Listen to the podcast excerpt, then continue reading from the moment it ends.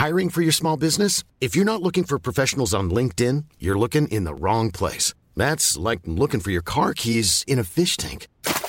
LinkedIn helps you hire professionals you can't find anywhere else, even those who aren't actively searching for a new job but might be open to the perfect role. In a given month, over 70% of LinkedIn users don't even visit other leading job sites. So start looking in the right place. With LinkedIn, you can hire professionals like a professional. Post your free job on linkedin.com slash people today.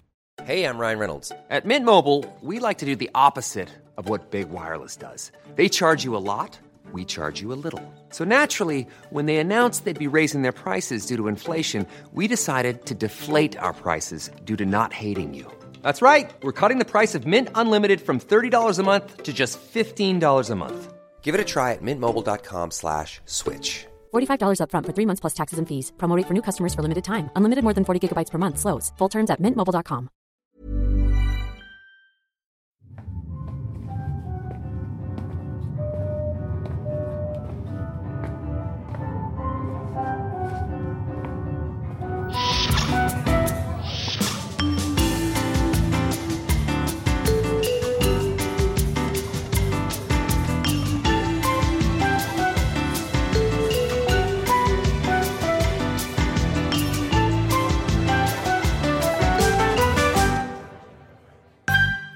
Good morning, everyone, and welcome to the Trek Culture Podcast. It's delightful to see you all again. That's right, I can see you no matter where you are or what you're listening to, because that's how Star Trek works or something. I'm your host, Sean Ferrick, and joining me, as always, is the co hostest with the mostest. It's the wonderful Tom Roberts Finn. How are you, sir? Hello, I'm good. I just like to say it is the morning for us, but it's not for those who are going to be listening to this when it comes out, which is fine. You're right. If you're listening to this and it's morning, stop. Yeah. You wait until evening. Okay. That's Yeah. how this works.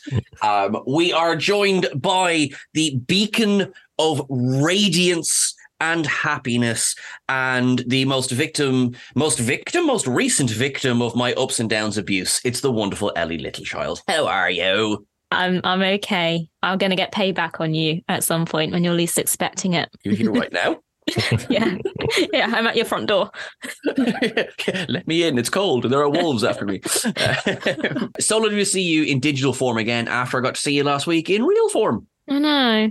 It's, Yeah. it's sad, isn't it? It was too short a time. I wasn't there. That's what. So it could have been better. We need to Yeah. get Tom at the next one. Let the team down. No one will ever see me in real life. he doesn't exist. No. Just a voice. really come on. I'm an online phantom that's just been haunting you guys for ages. Um, but before we talk about when you guys met in real life, let's talk about the new episode of Strange New Worlds. Woo!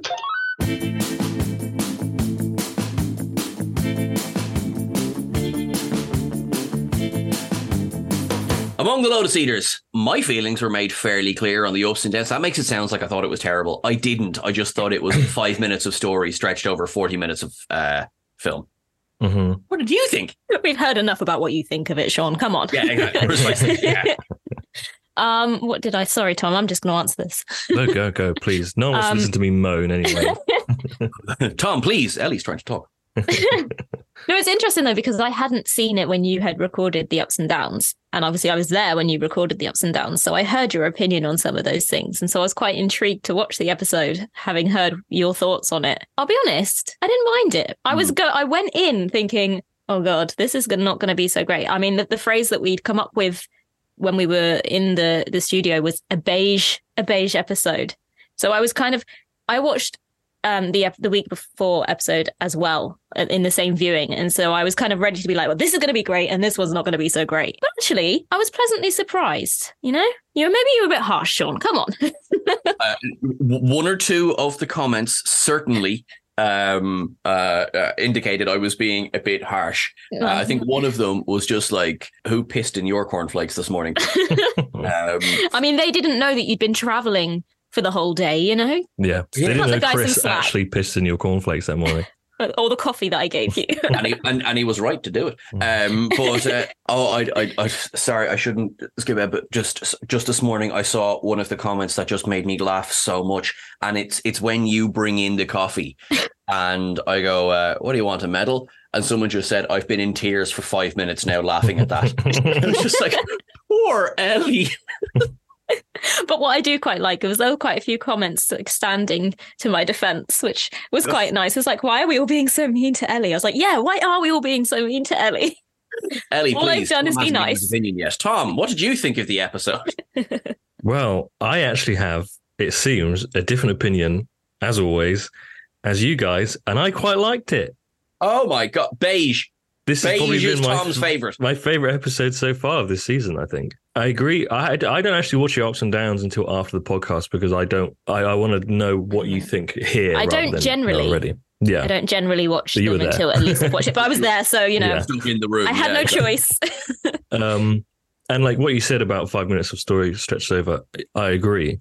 But that's what I liked about it. And it reminded me of TOS Star Trek. It was like, this is the premise of the episode, and that's going to be it for the rest of the episode, and just get used to that. And I liked it. It wasn't a strange world.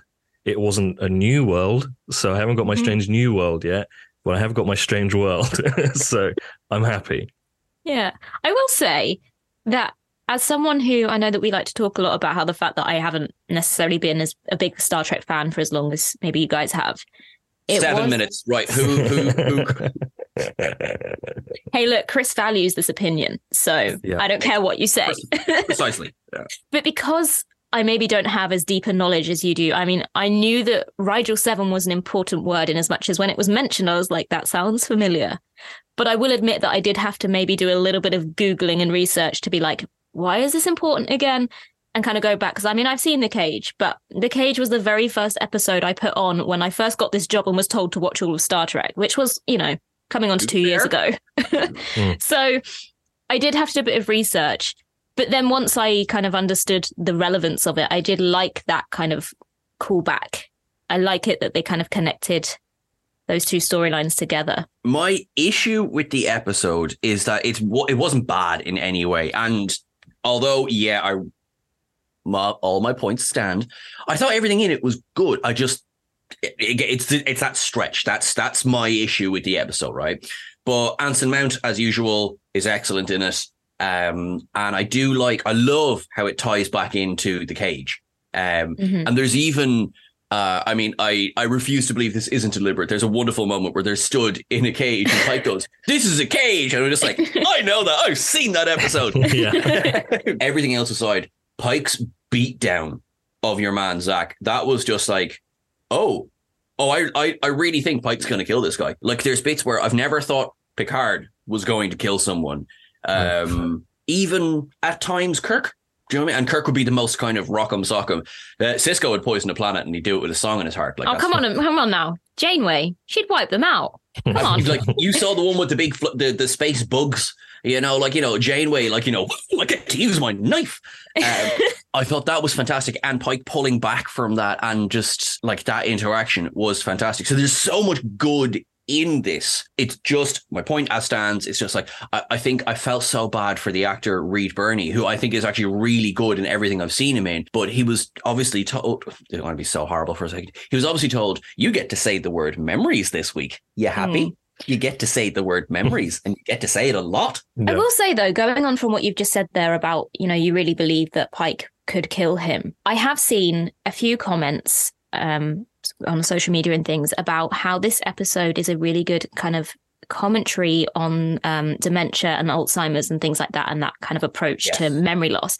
And what I really did find interesting about this episode is that idea that the kind of trivial information can go and I'm I'm putting that very loosely because obviously like who you are is not trivial, but in terms of like you might forget your name and where you've come from, but there's there's something inside you that you'll never lose. Like your deep true emotions will always be there and your instincts, no matter what they are, will always be there. And so that kind of look at Pike there, you know, not knowing anything about who he is and yet being capable of of really really hurting someone kind of speaks for what are his instincts and what are his emotions and how do his emotions drive his instincts when he knows nothing else about who he is and i found that very interesting Yeah, I, definitely think um, Pike in this always has that look of, um, and maybe this is just Anson Mount in general.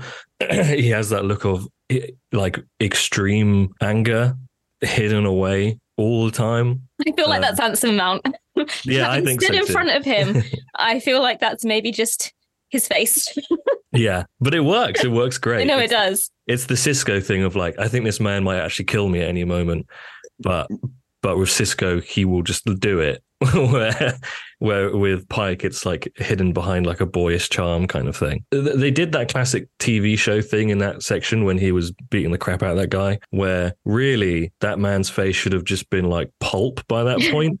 and he's like, oh, I've got a bloody nose, and it's like, That's actually, Joe. That's a funny. I like. I have no issue whatsoever that it wasn't a bloody pulp, but I agree with you. Like, if it was, if this was Game of Thrones, he'd be spitting Yeah. teeth up and everything. yeah, Um, and it's funny because it still is. I think Strange New Worlds every now and again, it does get the TVMA rating every now and again. Like, so it's kind of like probably could go a bit further.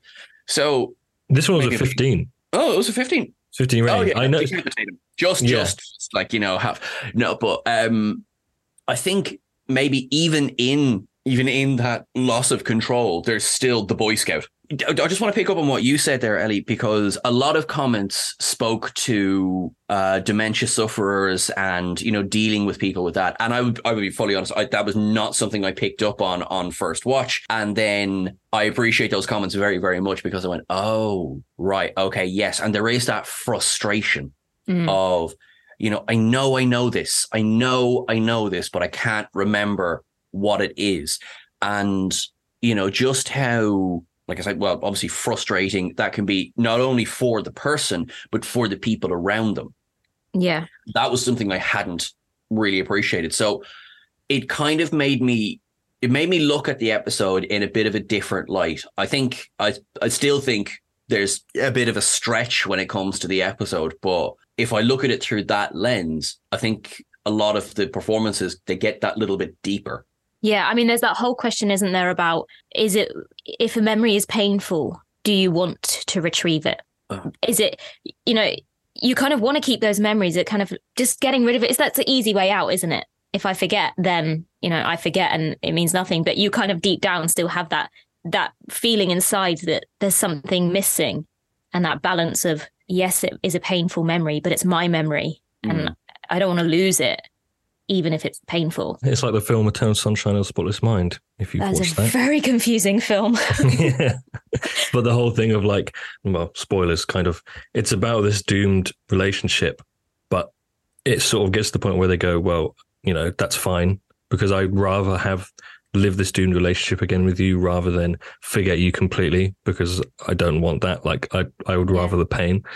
It's like Um, I, I'd rather have lived and suffered than to have never lived at all. Yeah. You know, yeah to paraphrase the wonderful captain kirk from star trek 5 the final frontier i want my pain i need my pain Um, it's it's maybe a simple way of putting it, but yeah, because Yeah. you know we grow, uh, and it's that that moment at the end when Reed Birney's character goes, "No, I, I am glad that I got these memories back. I, you know, I, I had a family, I had a child. That was oh, okay. That's just gained a point in the episode. I think it then speaks for the power of a memory and how that can alter you. So, as I was saying earlier about, you know, when Pike doesn't know who he is and his instincts of fighting come out, it's not until he regains those memories, those lessons he's learned in life that give him the control to not beat someone to death. Just tells you how how important those memories are in in shaping who you are and shaping your life and giving you those restraints and morals and the importance of those to control your instincts. What you were saying earlier about the sort of, you know, the repeating of the same idea throughout the episode, I can think of many Star Trek episodes that do that same thing. I mean, you got the one where Riker keeps getting put back into this sort of asylum. Love that frame. Of, Oh, yeah. Yeah. And then you've got um, the one when the, the the the Enterprise is blowing up over and over again. Like, there's so many Star Trek episodes where it's like you're stuck in this one thing that you have to keep going through and slowly figure out oh, something is actually wrong. You know, actually, to, to that point as well, it's one of the strengths of DS9's emissary. You know, Sisko trying to explain to the prophets what linear time is. And they're like, so why do we keep coming back to 0359? You Yeah. exist here in this moment. um, and it is, and it's like, because I remember watching that as a kid and I was just like, ah, bang, bang, boom, boom. Yeah, I was five, right? Yeah. But like, yeah, and now I'm just like, oh, I see DS9 just came out bloody swinging, dealing with trauma in their first episode. Okay, mother of God. Uh, but it, and and it's I think it ties in very well to what you were saying there. It's that you need to process the moment to be able to move forward, and if you don't process the moment, you're just going to keep coming back to it. If I could say something about the episode as well, that this is going to sound like a bad thing, but it was a good thing. I fell asleep during the episode for my first watch, and then I fell asleep again for my second watch, to right towards the end. That's what Star Trek is for me. If I fall asleep during Star Trek, you've done a good job because I always fall asleep during Star Trek. Because even if it's an exciting action packed episode, it's still sort of lulling away. Like it's still very sort of like dreamy. Everything's a bit like slow and maybe there's just the sound of the ship in the background while everyone's speaking. Like I wasn't like kept awake of like, oh, what's going on now? I need to watch this. I'm like, ah, this is a lovely Star Trek episode. The only part of that that maybe doesn't help is that loud ringing. Yes. That was really jarring. When you have headphones on, it's horrible. I actually saw someone comment like, you know, just uh, and I suppose this is quite a fair warning. It's like warning to any anyone with uh, tinnitus. Yeah. Heads up, this episode is going to drive you mad. Oh, because it kept happening. I was like, we get it. but also, when I was I was falling asleep watching at one point, I kept getting woken up by the bit when the um I can't remember which is it asteroids because I know there's various words for it. I think it's asteroid because I think Like, it's meteorite. asteroid, yeah, meteorite into hits it. the Earth, and then Yeah. Thomas is off in the distance. Yeah. Um, when those are hitting into the ship, that woke me up because they made that re- they made that scarier than any other time a ship's been attacked by like weapons. The the sort of sound they used of it whacking against the shields was like horrifying and really like shocked me awake the first time it happened. So that was good. Yeah, and Um, that's probably a choice, really, when you think about it. All these people on this ship who are so used to being in that environment, and suddenly they don't know who they are or where they are. And that was, if you think about it, that's probably a, a choice that they made to kind of emphasize the fact that no one knows what's going on. And suddenly these situations that to them are normal and Mhm. that's their job, suddenly they're trapped in a tin can in space and there's things crashing into them and they don't know what's going on. And suddenly, like, ah, That's Yeah. yeah. that's actually yeah, that's a really good point. Like, you know, kind of I want to go and explore space and it's going to be wonderful. And it's like, oh, really? No way. Yeah, one particle of space dust has just punched a hole in your tin can. Mhm. Bye. But yeah, no, I, I generally, I really like this episode. There was uh, just something calming about it, which I think is the beige aspect. Like it, it, it didn't do anything out of the ordinary. It wasn't trying to, and I, I was, I was happy because what they did do, I think they did well. Like what they actually were trying to achieve. And the thing I was complaining about for the first season about everyone being zany and having quips and one-liners and all that kind of stuff. It seems like they've dropped that a bit this season. It it feels like everyone is like not everyone is the comedy character. Everyone has their own thing this time. Yeah, like there there's been some bloody gold moments this season, like Uhura's silent reaction last week to Anne being out of uniform. Yeah. You know, mhm. they didn't have to include that moment, and it was brilliant. So the thing that we haven't spoken about is Ortegas. I was just going to Um, say that. Yeah. Because now, I mean, this might be wishful thinking, but so I made the point during the ups and downs, and people have made the point that comes about, like, you know, kind of like, this can't be the Ortegas episode. Because if Mhm. it is, this wasn't an Ortegas episode. This was a Pike episode featuring Ortegas. yeah, I do Um, agree with that. Yes, she got to record a personal log and a personal log supplemental. And yet there's the whole like, I really like the I'm Erica Ortegas and I fly the ship, which is really fun. But imagine that was her big episode of the season, and you're like, wow, they did not write a character bio for you. No, yeah, that is what it feels like a little bit. She seems like the only character at the moment who we kind of know very little about. I mean, we've even had kind of hints with um like Nurse Chapel as well. We've had hints that there's a past there with the doctor, but Ortegas, it's kind of like, what's your story? And it's intriguing because she is a very interesting character. Yep. And I really like the way that Melissa Navia plays her. Like it's, it, I want to know more. Mm. That, I think I think that's my frustration is that what we've got is really good. It's not enough, but that's fine. You know, it's ensemble show. We get what we get when we get it. But it's that everyone else has had their episode up Yeah. until now. So like this feels like the oh, I really hope you didn't just throw us this to be like, there you go. There's because I don't think they are doing that either. I think this actually is a bait and switch. The whole thing of Pike going, catch you next time. the one thing that kind of does kind of ring alarm bells slightly is that we are now in season two and everybody else has had their kind of story. And I know that in in all of the shows, in all of the Star Trek shows, there are episodes that are more focused on certain characters. I mean, I'm obviously been watching Voyager, and the episode I watched the other day, B'Elanna turned up in the very last scene. She was not in the episode until literally two seconds in the last scene. But having said that, like three episodes prior was all about her. And Yeah. so there's a very there is a balance throughout the series. But usually in a series, there's at least kind of two or three episodes focused on each character. Whereas at this point, we are coming up to the middle of season two, and she still hasn't had her moment. That's Yeah. actually really funny because I remember reading a bunch of interviews about, say, the you know Trek in the nineties, uh, just when it was uh, on all the time.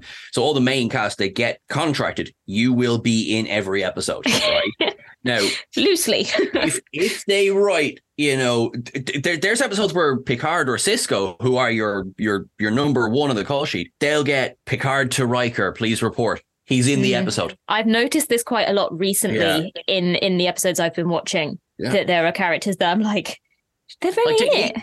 Take Neelix, for example. Like Neelix, I'm pretty sure is in almost every single episode because that will be what the contract said. Even though there'll be like, and I'm not ragging on Neelix, but okay, uh, th- there was no need for a character filling that role to be in this episode. Um, just like there's, you know, there's sometimes there's no call for Paris to be okay. He flies the ship. There you go. You know, or or Mhm. Ensign Kim. Uh, whereas I, I, I absolutely love the joke that's going around. I realize we've gone slightly off topic, but I love the joke going around that Astrometrics was just created for Seven to deliver PowerPoints to the crew. Mm-hmm. Uh, I just Yeah. love that so much.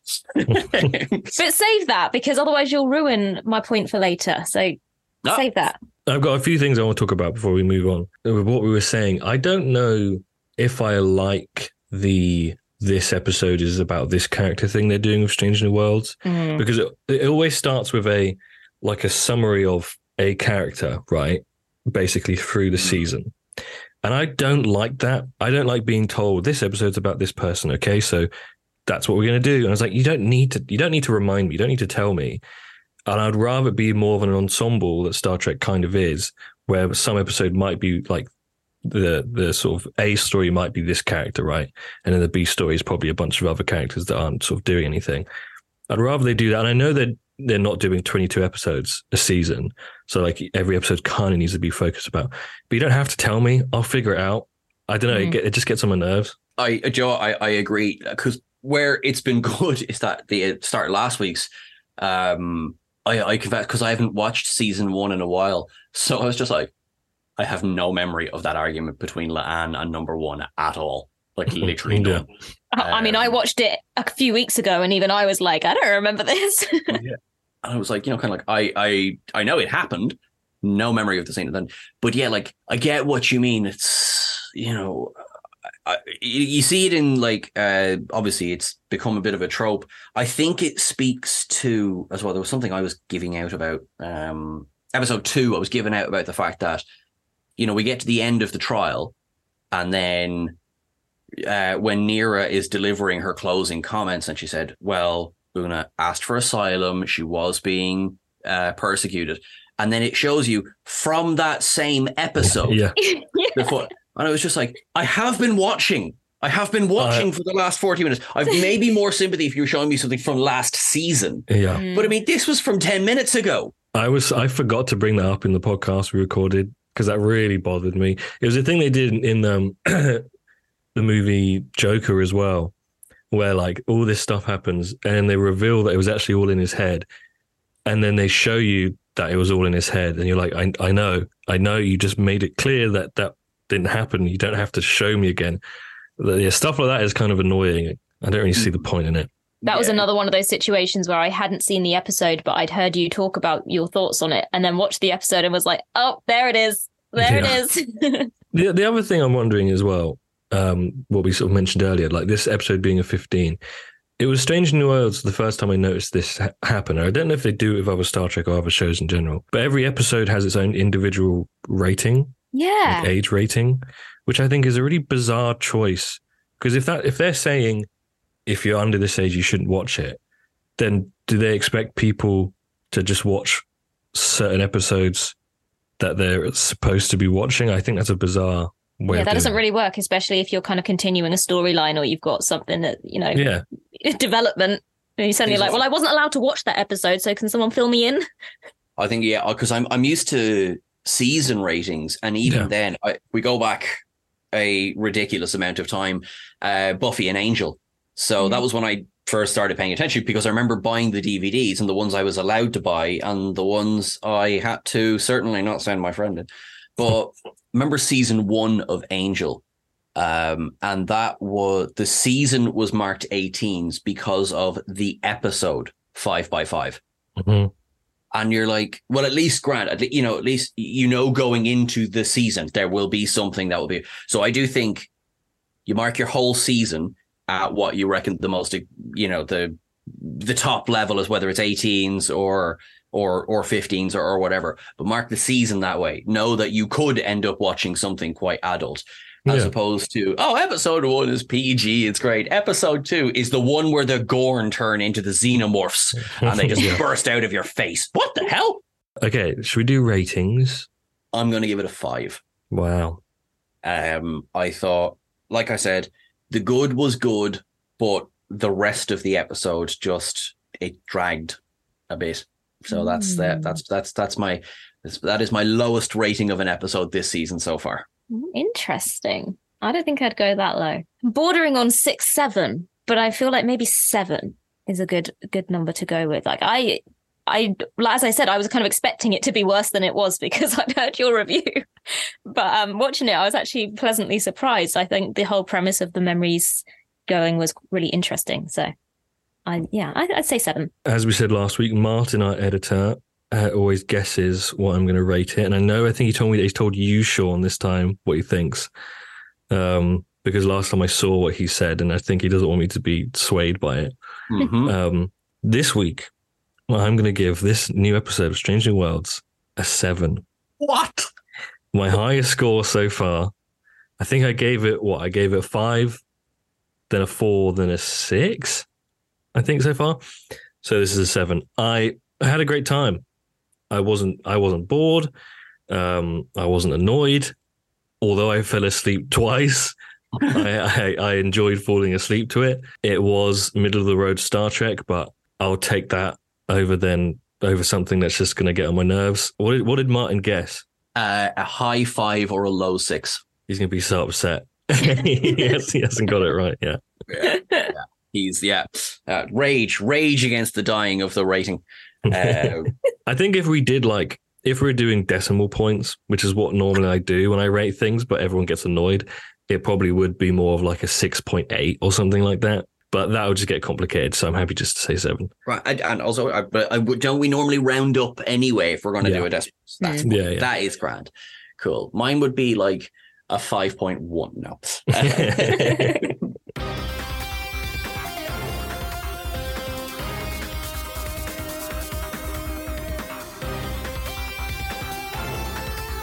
For over two centuries, you're listening to the Federation News Network. Okay, Sean, what is the news this week?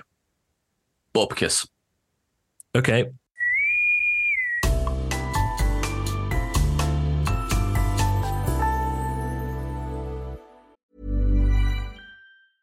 I'm Sandra, and I'm just the professional your small business was looking for. But you didn't hire me because you didn't use LinkedIn jobs. LinkedIn has professionals you can't find anywhere else, including those who aren't actively looking for a new job but might be open to the perfect role, like me.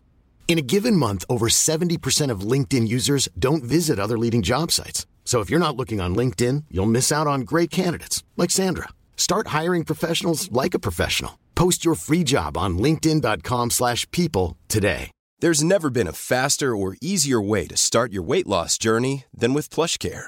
PlushCare accepts most insurance plans and gives you online access to board-certified physicians who can prescribe FDA-approved weight loss medications like Wegovy and Zepbound for those who qualify. Take charge of your health and speak with a board-certified physician about a weight loss plan that's right for you. Get started today at plushcare.com slash weight loss. That's plushcare.com slash weight loss. plushcare.com slash weight loss. Hey, it's Ryan Reynolds, and I'm here with Keith, co star of my upcoming film, If, only in theaters, May 17th. Do you want to tell people the big news? All right, I'll do it. Sign up now and you'll get unlimited for $15 a month in six months of Paramount Plus Essential Plan on us. Mintmobile.com slash switch. Upfront payment of $45 equivalent to $15 per month. Unlimited over 40 gigabytes per month. Face lower speeds. Videos at 480p. Active Mint customers by 531.24 get six months of Paramount Plus Essential Plan. Auto renews after six months. Offer ends May 31st, 2024. Separate Paramount Plus registration required. Terms and conditions apply if rated PG. Okay, so this week, uh, the Trek Culture lot, excusing me because I refuse to leave my house, have been doing a whole bunch of things this week. Uh, so let's start with you guys meeting up in Gateshead. It was very exciting. Um, first time in the office building. Um, so that was that was exciting. I think yeah, I think everyone sometimes forgets that we're nowhere near each other. Absolutely not at all. Like, I mean, even you're very, very far from the office, and I'm Yeah. across the water. Yeah. And I still got there before you did. Oh, it was long. it was long. I mean, I'm based very south. I mean, I'm kind of, you know, about 45 minutes, an hour outside of London. Yeah, And, and Newcastle was basically Scotland.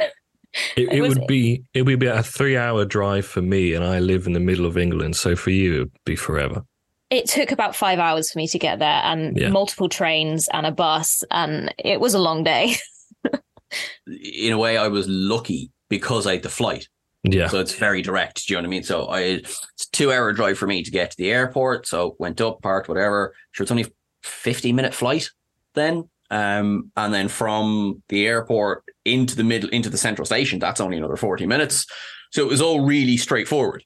Mhm. Um, and then where I was staying was only, what was in the end? Like once we knew where we were going, it 10, 10 minute walk.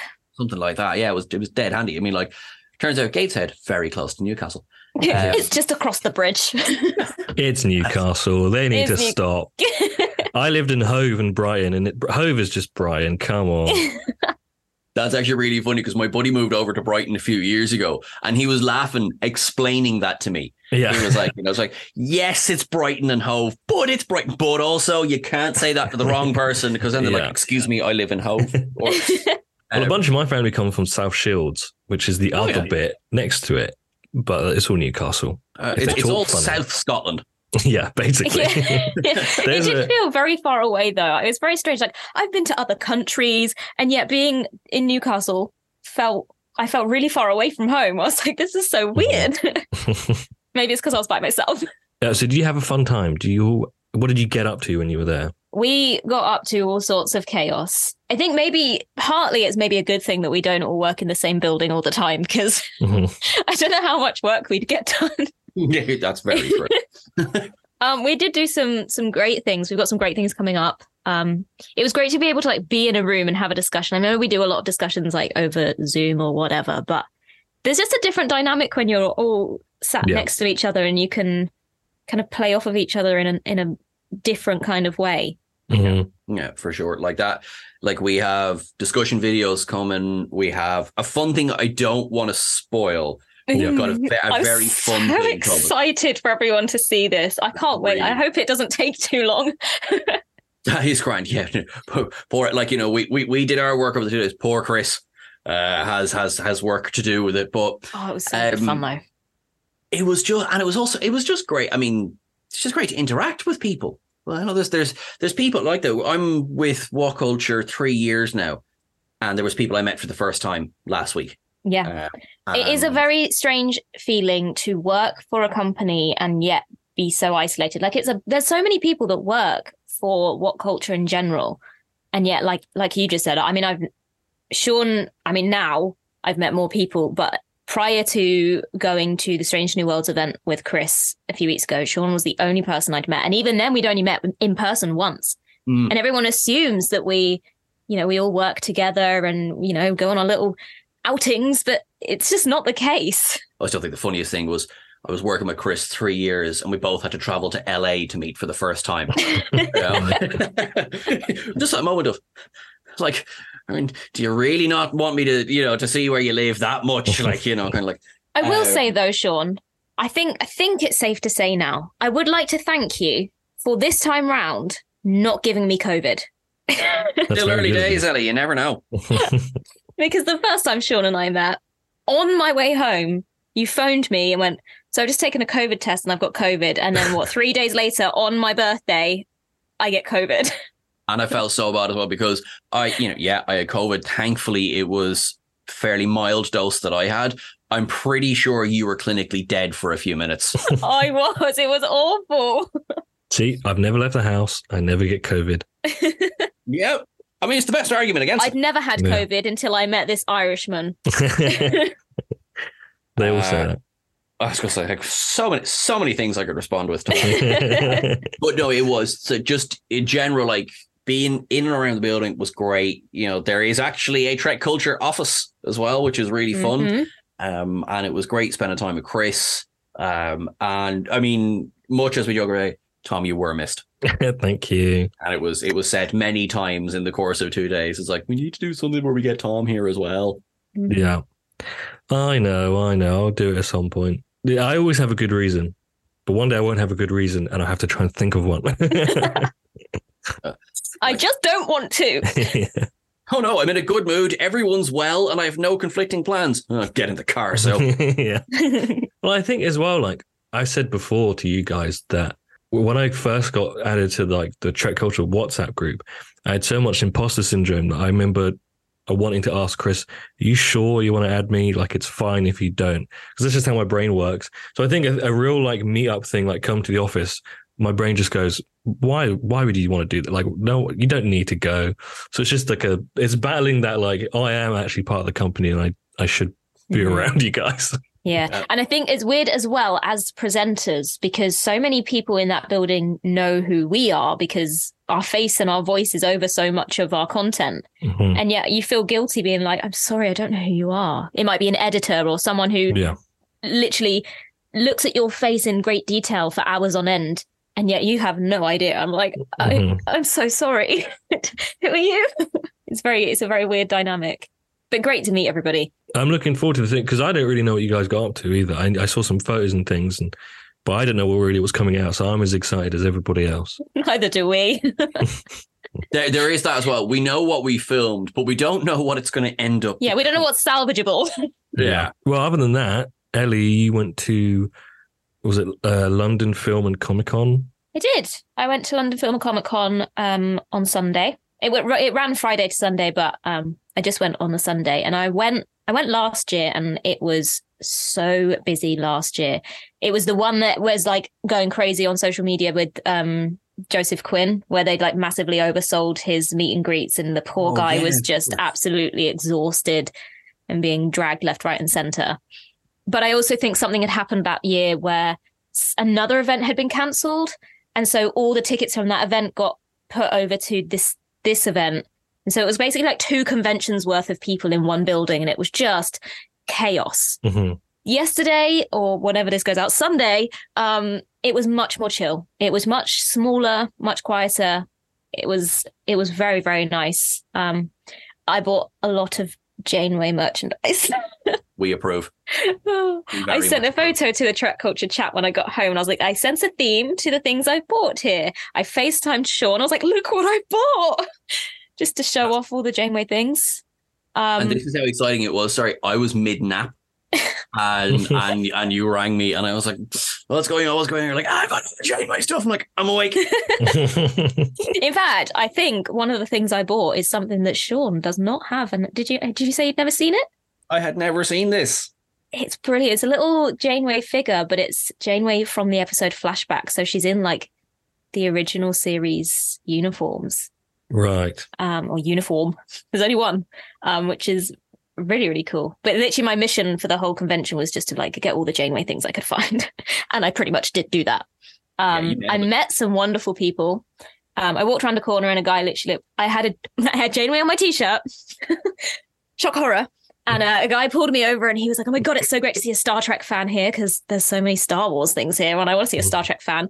Spoke to him for about 20 minutes, may have done some like business nego- negotiating as well. So Nice. watch this space. Always on the hustle is our Ellie. Absolutely. I anyone I was like, have you have you seen Trek Culture?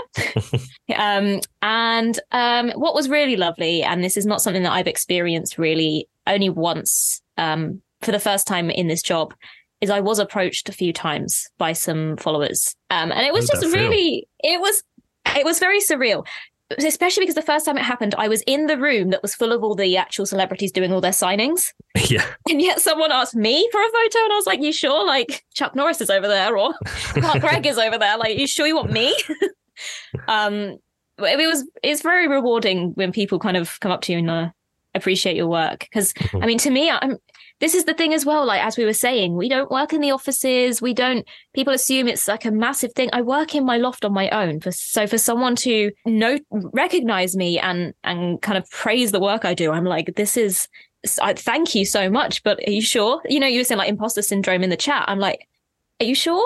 Yeah. Um, but it was very lovely. What was really funny is my friend who was with me, she was taking the photo and she said, What you didn't notice was the woman behind looking at you, seeing that someone was taking a photo with you and kind of tr- looking at you like, Should I know who that is? like, no, you shouldn't.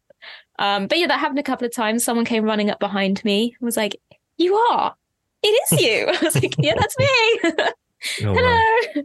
Um, but yeah, it's very rewarding. It's very gratifying, but it's also just very surreal that people would take the time to come up to people like us when there's real famous people in, in the next room. Well, it's enough of all these niceties because it's time to play Cargo Bay 101.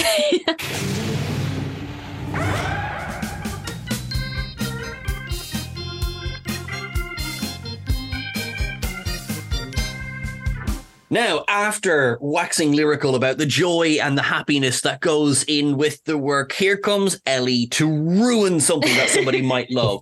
Cargo Bay 101, we all know how this works at this point. Our guest takes something and puts it in the cargo bay. We lock all of the doors and we sit there with our finger over the button that if we decide to press, that thing will be blasted out into space, never to be spoken of again in both the franchise, because that's the power we have, and of course, our podcast. So, Ellie, Yes. what do you want to remove from Star Trek completely and utterly forever? Okay. Now, as you guys know, I have to base this on what I've seen so far.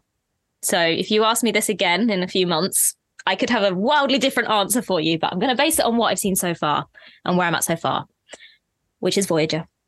And I don't have a lot of bad things to say about it because you all know how much I love it. Mhm. But there is one thing that grinds my gears. My gears? One thing that grinds my gears. Um, and it, it started with one character, then that character left, and then it got even worse with the new one, which is the obvious um, convenience of first Kes and then Seven of Nine, always having the solution to any given problem. So, you know, Janeway in Paris, they leave the, they disappear, and suddenly, Kes is telepathic. It's fine. I can communicate with them. It's fine. It's all good. And then later on, something else happens. It's fine. Kes can move things with her mind now. It's all good. It's fine. And then for her last trick, in her very last episode, except I know she comes back, but I haven't got that far yet, she just happens to conveniently just push them 10 years further in the direction they need to be. Thanks, Kes. But then it gets even worse, right? Because Seven of Nine joins. And we touched on this a bit earlier. You were saying like Astrometrics was just built for Seven of Nine to give PowerPoints. But even more so, it's like every other episode, it's like, my Borg nanoprobes can solve this problem. Mhm. My Borg nanoprobes can adjust this weapon. It's fine. If we adjust my Borg nanoprobes, we can adjust the molecular structure of this species' body and it'll all be fine. And it's like almost as if the rest of the crew are null and void all of a sudden. It's like, would these people be alive if Seven of Nine was not on this ship anymore? Because she conveniently has the, the, the solution to every single problem. Yeah. And don't get me wrong, she's a great character. And I really enjoy the development and seeing her in Picard. But I feel like at this point in time, it's kind of like, what is the rest of the, what's the point of the rest of the crew right now? And I particularly think that where I'm at at the moment, B'Elanna was a character who, you know, at one point she's the engineer. She has the engineering solutions. And at the moment, she's going through this phase of just being angsty and angry all the time. And I'm like, to be honest, I don't blame you because your purpose in this show has been taken away and Seven just solves all the problems. And it's like, well, what do I do now? And it just, it grinds my gears, you know? Seven's Well, an interesting character, but does she have to always solve the problem with the nanoprobes? Is there not a, a more creative solution to these issues? I've said it before with other Star Trek seasons where it's like, oh, this is the data character in this episode because data usually just solves the day Mm-hmm. by just doing whatever he because he can do whatever he wants.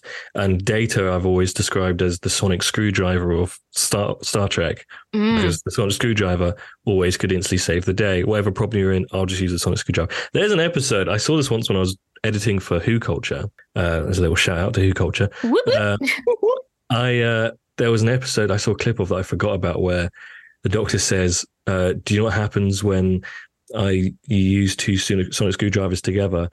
Uh, because I don't, or something, and then it like does this big explosion or whatever, and it was the most like, uh, we need to come up with something. What if we put two sonic screwdrivers together? That will save the day. Why not? We'll Yeah. make something up.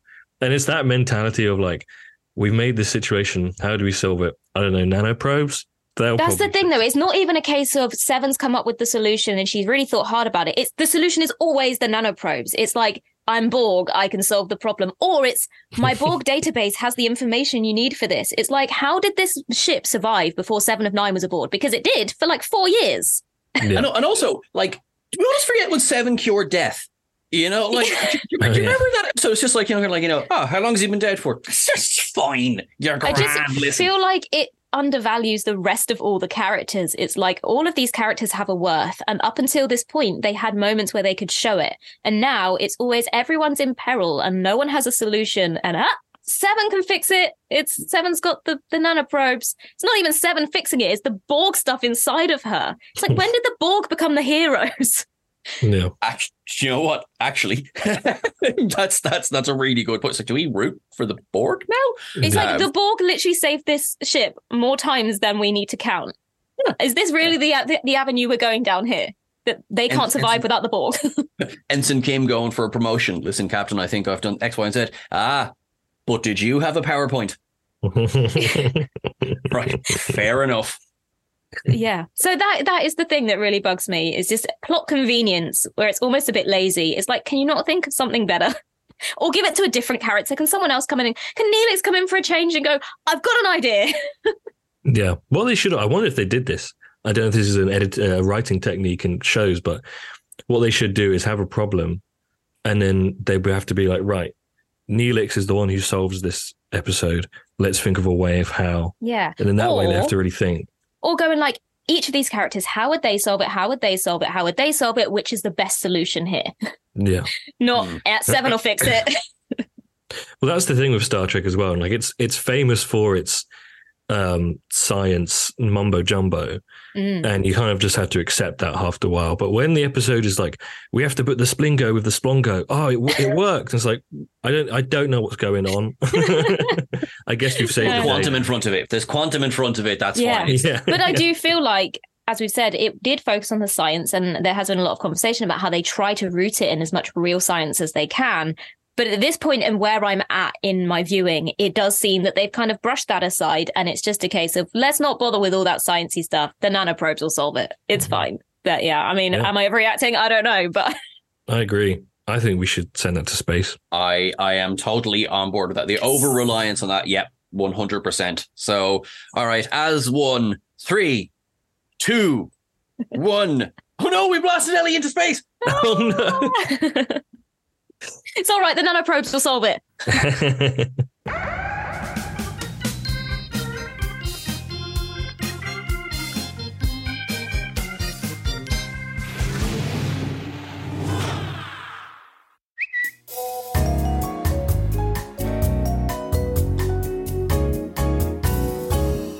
I am opening hailing frequencies and reading some questions from Twitter. Um, remember, guys, if you want to ask us anything uh, for the next podcast or future podcast episodes, uh, then hashtag Ask Trek Culture is how you want to do that. Uh, I'm just going to be reading out one question for today. Uh, I have got a few more written down, but don't worry, guys. If I haven't read it out, I'm saving those for either the next or the next few podcast episodes. So today, this is from uh, at the big guy 86. That could mean a few different things. Uh, so well done if if it means one of them. Uh, at Ask Trek Culture, what's your favorite moment of Strange New Worlds to date and least favorite? I know my least favorite. I mentioned I'm- it the first just having- episode. Having a It's think. Uhura when I think it was an Uhura says Uhura for the win. Least favorite. That sucks. Oh. Favorite, I'm not sure. Very, t- um, it's sort of a collection of moments. It's the whole Mbenga's daughter and the transporter. Mm. Well, no one checked. It's like, why is this transporter like you know we haven't finished beaming someone in? Okay, well we'll just use that then because we're using. So that was one of my least favorite. Uh, my favorite is Pike talking to Pike. hmm I, I just, I just loved it first watch, and I Mm. often come back and watch it again. I just love it. Maybe Mm. because of a certain uniform, who knows?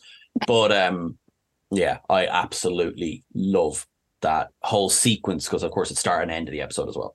They're just so good together. Least favorite, I think I'm a little bit over all the love stories. So I I wasn't so keen on the whole La'an Kirk kiss situation.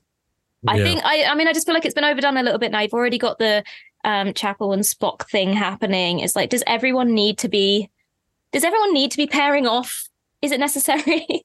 I'm going to be sneaky and say that I'm saving my favorite for the crossover episode, which is assuming I assume is going to be my favorite part. So Imagine it was terrible. I know I'm actually getting scared of that. I'm getting scared that I'm going to watch and go, eh, it was okay. like, I tell you what I did quite enjoy. I quite enjoyed seeing a little bit more of a chilled um, element to the crew. So when they were all kind of sat around having dinner, because it's not something we see very often in Star Trek. It's all very, you know, mess hall, and there is a little bit of kind of they do sit, but it's not everyone together. It doesn't matter that I'm the captain and you're an ensign or whatever. It's kind of like here's a moment for us all to get to know everybody because we're going to be on this ship together for a long time. yeah. And it was quite nice to see a different dynamic between those characters that we don't mm-hmm. often see. When you get to Enterprise, they they do have dinners a lot. Sort of three characters have a Mhm. dinner a lot, in it, and it is similar to that. But it's not everyone. It's not like what you were saying. Yeah, yeah. the whole crew are just together. And Well, I think part of it being that like Pike is the one cooking the meal, it kind of those ranks are removed and it's Mhm. kind of just let's get to know everybody. You know, it's like if you had like an office thing and everyone's like, right, let's let's all go out to dinner. I'm not your boss anymore at the moment. We're all friends. We're just gonna have a chat. Let's all, you know, tell me about you. I just quite like it's a different dynamic that we I mean, I haven't seen so much of as of yet. You just reminded me, my second least favorite thing I forgot to mention about this recent episode is something I hate that they do in TV and film all the time is the when he made dinner and no one ate the dinner. I hate when people leave food. It drives me up the wall. Like no one It's such actually a- does that. No one eats the food. Joy is what it bugs me the most when people do breakfast and they have this really elaborate, like hotel style breakfast. I'm like, Mhm. oh, I'm just going to grab a banana and go to school. Down this instant and eat Yeah. that food that's been Yeah. put in front mm-hmm. of you. Someone's been up for about three hours preparing this. Yeah. This is a thing in Voyager that I've noticed a lot. You know, the whole thing they keep talking about how they're on rations and it's really important that you only use the replicators for certain things. And they never eat the food that Neelix has made for them, although I understand that most of the time it's not nice. But a lot of the time it's like coffee and then they take like two sips and then they just leave it. And you're like, you just wasted that replicator energy, right? I and you're on rations.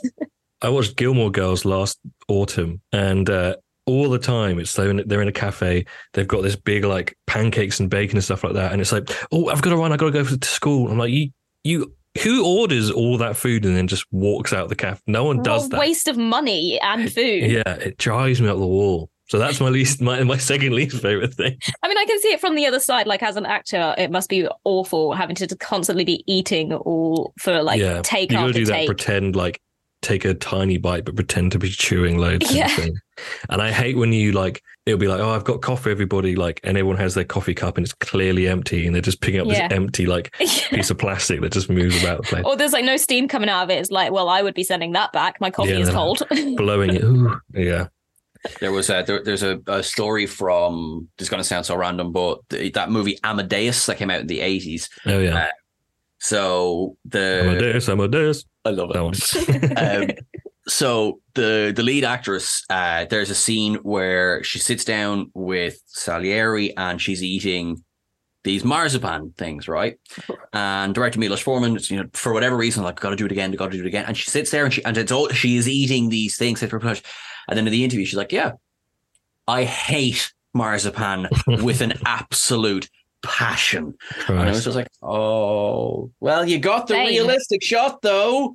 Yay, you were actually eating the food." She's like, "I hated my life. This was awful." I feel like times have changed. Now it would all be like how can we make this better for you? Give me yeah. a list of your dietary requirements. yeah, yeah. yeah. Okay, after that wonderful, wonderful set of rants, uh, I think that brings us up to to time this week. Um, so Ellie, thank you so much for joining us. Tom, thank you so much for being the amazing, wonderful, hairy dwarf that you are. um, so, uh, Ellie, first, where can people reach out to you, get in touch with you, and do you have anything coming up on Who Culture? Do I have anything coming? Oh, we have quite a lot of stuff coming up on Who Culture. Actually, I couldn't tell you what's coming out first because who knows what's coming out first. But there is some exciting stuff. Stuff's coming. Stuff coming.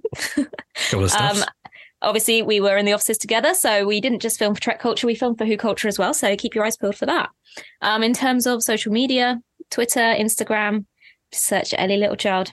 There aren't many of us so you'll find me. I mean social media seems to be a little bit of a scary place at the moment like there's like there's too many things going on but as it stands twitter and instagram is where you'll find me. The wonderful tom same question for you yeah, well, I have nothing coming on Who Culture. No, um, uh, actually, I don't really know what's coming out for me in terms of Trek Culture at the moment. I've, ed- I'm editing a few things, editing a Sean list at the moment. I edited another list that I can't say who it was, but I think people will be excited when it comes out. You can find me on different social medias at Tom C Finn or type in Tom Roberts Finn, um, and you'll find me there. I just want to say, me and Chris for the first podcast episode Ellie, we had the idea of putting your name in a description as a wrong name, like one of the wrong names that I've given you before. But we thought we don't actually want to piss you off. the episode we put out, we don't put your name in it, so we we changed that idea. But it was funny on our heads. But yeah, you can find me there, um, and you can find me at this podcast. If you haven't listened to previous episodes, give them a listen. Feel free to at us with at not at, sorry, hashtag ask Trek Culture for questions, and I will be trapped in my internet phantom realm for future episodes.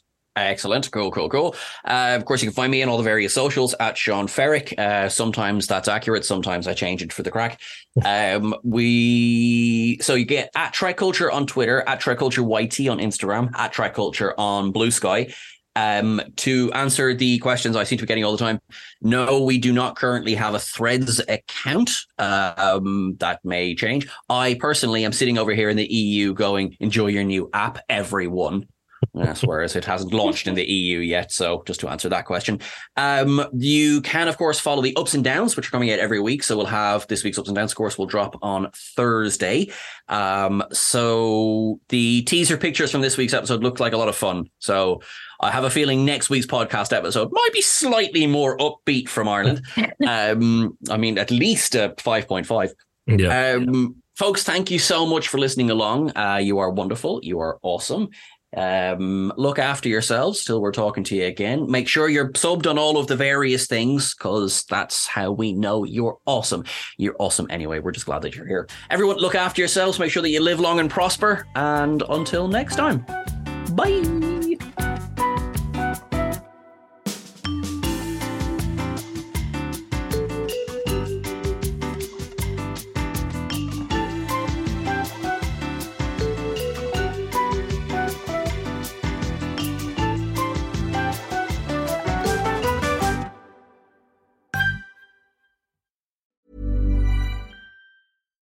Hi, I'm Daniel, founder of Pretty Litter. Cats and cat owners deserve better than any old fashioned litter. That's why I teamed up with scientists and veterinarians to create Pretty Litter. Its innovative crystal formula has superior odor control and weighs up to 80% less than clay litter.